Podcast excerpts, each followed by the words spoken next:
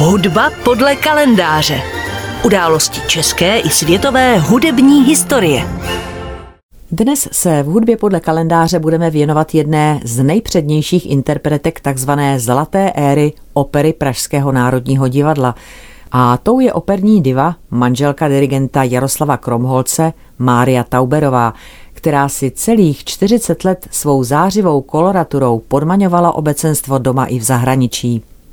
Spolu s vynikajícími pěvci Eduardem Hakenem, Beno Blachutem, Marí Podvalovou a dalšími pak spolu vytvářela proslulou talichovskou operní generaci. Mária Tauberová se narodila 28. dubna 1911, tedy před rovnými 110 lety, a to ve Vysokém mítě do rodiny důstojníka CK armády a její vlastní jméno bylo Proskeová. Vzhledem k otcově příslušnosti k armádě se rodina několikrát stěhovala. Od roku 1918 žili ve Vídni. Mária Tauberová tady začala studovat hru na klavír na hudební akademii. Souběžně se školila ve zpěvu a soukromně studovala u renomovaných osobností tamní opery. Už na počátku 30. let vstoupila do světa československého filmu.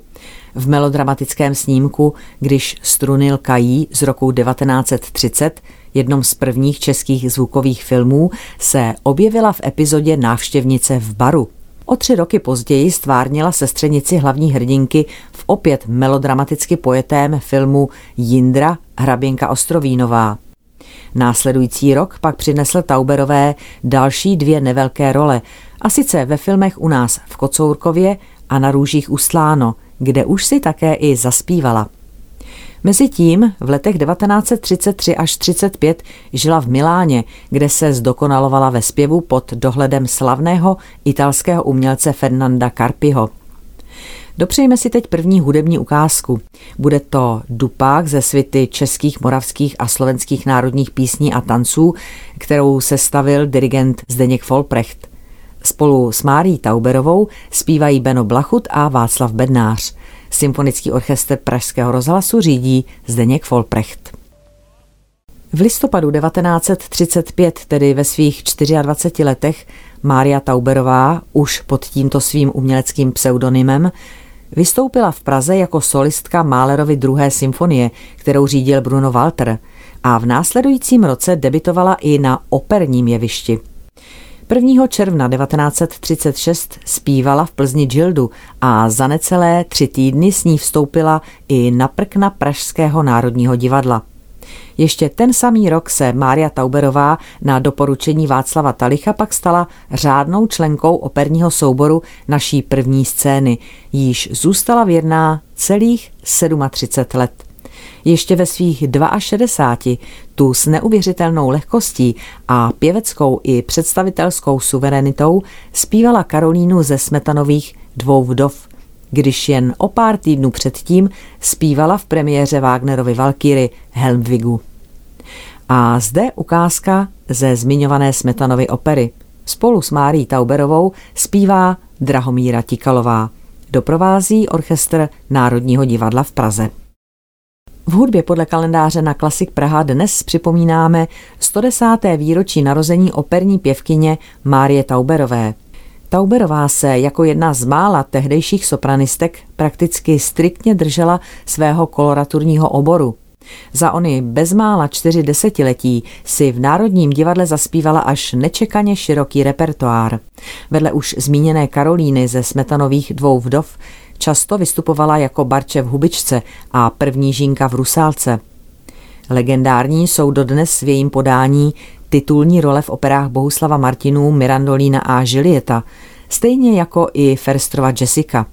K Verdiho Gildě a Violetě přibyl i Oscar, nechyběla Rossiniho Rozína a Donizettiho Norína – Offenbachova Olympia, Gunodova Markéta a hned několik postav mozartovských, Dona Elvíra, Papagéna i Královna noci, Zuzanka, Konstanc. Nastudovala také Sofii z Růžového kavalíra, Evu z mistrů pěvců norimberských, Prokofjevovu Natašu a Britnovu slečnu Wordswortovou z Alberta Heringa, což jen potvrzuje její kladný vztah i k modernímu repertoáru. Zapomenout nelze ani na další velkou roli v jejím jen nadlouho bezkonkurenčním podání Janáčkovu Lišku Bystroušku. Připomeňme si teď Márii Tauberovou jako Žilietu ve stejnojmené lirické opeře Bohuslava Martinů. V nahrávce spolu s ní účinkují Ivo Žídek a Jindřich Jindrák. Doprovází opět orchestr Národního divadla v Praze. Márii Tauberové vedle Vídně tleskal i Mnichov, Ženeva, Lozán, Monte Carlo, zpívala v Norsku, Švédsku, Společně se svým manželem, legendárním dirigentem Jaroslavem Kromholcem absolvovali i turné po Jižní Americe. Mária Tauberová ovšem zpívala i v operetě. V divadle na Vídeňce byla Chryslerovou Sisi a jako herečka, jak už jsem říkala, natočila i několik filmů a na svou dobu byla i velmi častým hostem nahrávacích studií. S Národním divadlem se Mária Tauberová rozloučila v roce 1973, kdy sice byla ještě na vrcholu sil, nevytratil se ani její půvab, ale sama sebe kriticky přiznala, že je lepší skončit dříve než později. V soukromí pak žila v Praze Podolí. Na jeviště se vrátila v roce 1995, aby tu převzala cenu Tálie za celoživotní dílo. Zemřela v Praze 16. ledna 2003 ve věku 91 let. Pochována je společně se svým manželem Jaroslavem Kromholcem v rodinné hrobce v Mělníku. Kromě zmiňované ceny Tálie byla v roce 1958 jmenována zasloužilou umělkyní. O dva roky později následoval titul Národní umělkyně a nadace Život umělce ji ocenila trofejí Senior Prix v roce 1993. Uzavřeme tedy vzpomínku na tuto pozoruhodnou operní divu scénou z Pučínyho opery Bohéma, v níž Tauberová stvárnila Mimi. Rodolfem byl po jejím boku Beno Blachut a v této nahrávce z roku 1951 orchestr Národního divadla v Praze řídí František Dick. Hudba podle kalendáře.